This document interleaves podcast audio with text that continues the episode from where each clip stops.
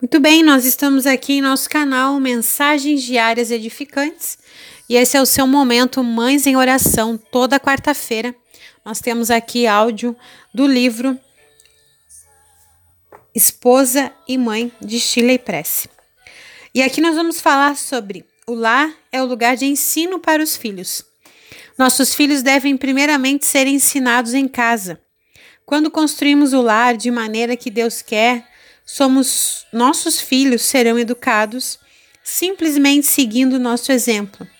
Veja bem que ensin, o que nós ensinamos aos nossos filhos e não os criamos apenas. Provérbios 22:6 diz: Ensina a criança no caminho em que deve andar, e ainda quando for velho, não se desviará dele. Muitas pessoas afirmam Fizemos tudo o que foi possível, mas nossos filhos se desviaram. O que aconteceu? Acho que talvez tenha havido muita criação e pouco ensino. A espécie de ensino que constrói vidas sólidas leva tempo, da mesma forma que a hospitalidade também exige tempo. Demonstre com a sua vida. Aqui o nosso livro, né, a leitura, fala sobre nós demonstrarmos com exemplo. Há duas fases nessa espécie de ensino. Em primeiro lugar, verifique se os princípios e qualidades que você está querendo ensinar a seus filhos estão presentes em sua vida. Em Deuteronômio 6,6 lemos: Estas palavras que hoje te ordeno estarão, primeiro, no teu coração. Nunca procure educar os filhos de modo diferente daquele que você adota para si mesma, pois eles percebem logo a diferença, reconhecem na hora a falsidade e recusam atendê-la. Pode ser que não se expressem abertamente, mas recusam aquilo que você diz, a não ser que o percebam no seu coração e na sua mente. Sua tarefa como mãe é então esta: orar ao Senhor pedindo: Senhor, torna isso real em minha vida e em primeiro lugar, a fim de que eu possa ensinar a meus filhos. Em Deuteronômio 6, 7, continua dizendo: Falarás assentado em tua casa, andando pelo caminho, ao deitar-se, ao levantar-te, em outras palavras, todo o tempo. Você deve estar sempre trabalhando no sentido de ensinar e educar seus filhos. É bom que a Bíblia diga ao deitar-te, pois creio que significa quando seus filhos vão para a cama à noite. Sabe qual a melhor hora para ensinar realmente seus filhos? Pouco antes deles irem para a cama. É essa hora em que você está mais cansada, não é mesmo? Mas Deus sabe disso, e se pedir que Ele lhe dê pelo menos um pouco da sua força, Ele o fará. Sabe por que a hora de dormir é tão boa? Porque eles se dispõem a fazer tudo o que você quer para não ter de ir para a cama. Aproveite-se disso, é algo que Deus colocou nas crianças. Gaste tempo para ensiná-los. Quando você conversa com seus filhos, dá-lhes realmente atenção ou está sempre muito ocupada com seus próprios problemas? Você gasta tempo para mostrar-lhes as flores? Para abaixar-se e mostrar-lhes como uma flor é maravilhosamente feita? E para falar de quem fez as flores? Certa vez, quando acampamos, ouvi uma conversa entre duas de minhas filhas. Elas falavam sobre as enormes árvores que nos rodeavam. E a mais nova disse: Deus fez as árvores. A mais velha replicou: É verdade. Elas então ficaram contando as coisas feitas por Deus. Finalmente a menor falou: Bem, Deus fez a minha boneca. E a maior corrigiu: Não, foi um homem que fez isso. A pequena pensou um pouco e retrucou: É, mas foi Deus quem fez o homem.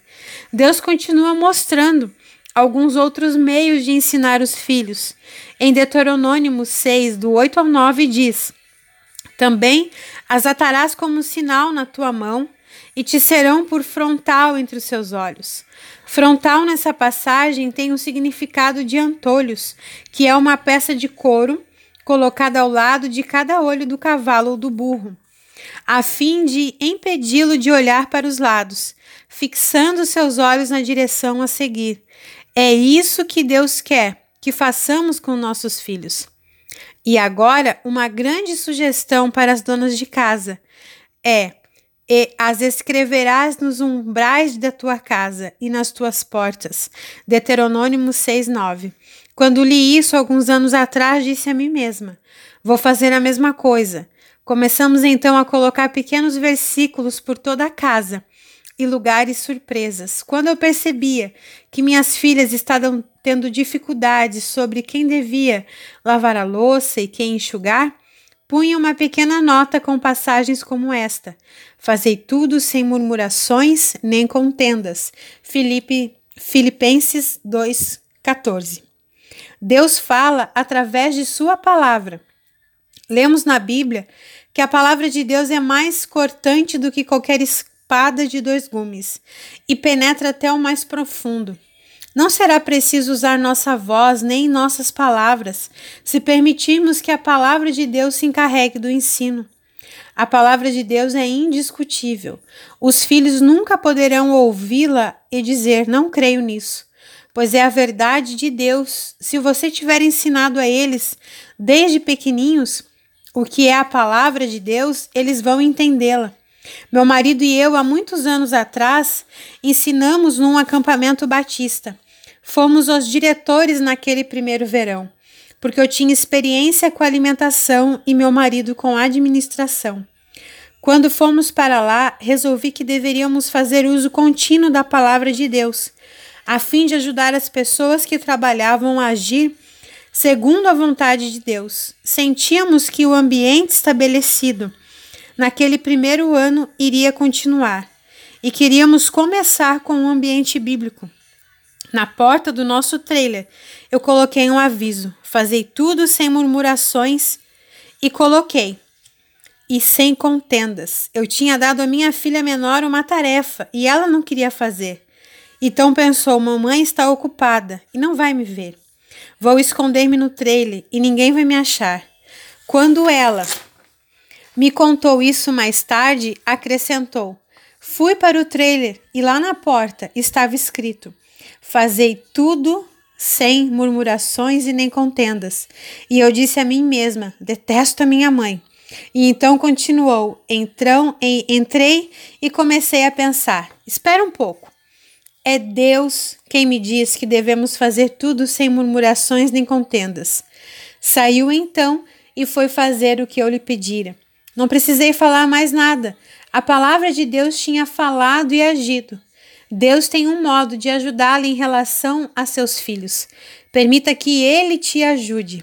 Coloque versículos nos espelhos, no banheiro e em todo lugar em que possam servir de lembrete. Não faça uso deles para criticar, nem de modo a levá-los a pensar que você está querendo apanhá-los em falta através da Bíblia.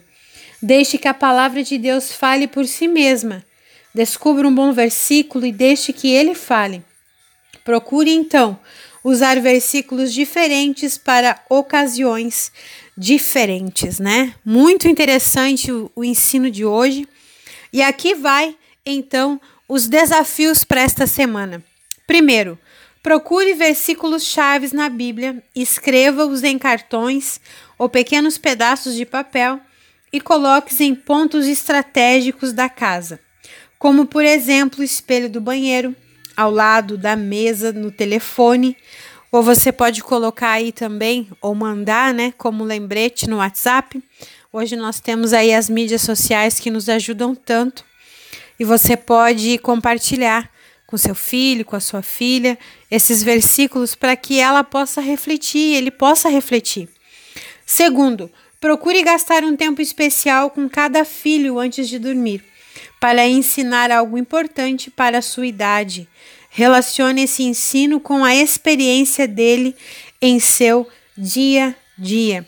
E que você, esposa aí e mãe que está aqui no nosso grupo Mães em Oração, possa sentir né, o desejo também de estar fazendo isso e até você procurando os versículos, Deus vai estar falando com você. Deus, ele não vai perder a oportunidade, né? Enquanto você procura algo para os filhos, ele vai trabalhando em você, no seu interior, e a palavra de Deus é o nosso guia. Então, não enterre o talento que Deus te deu. Você, mãe, Deus te deu talentos, né?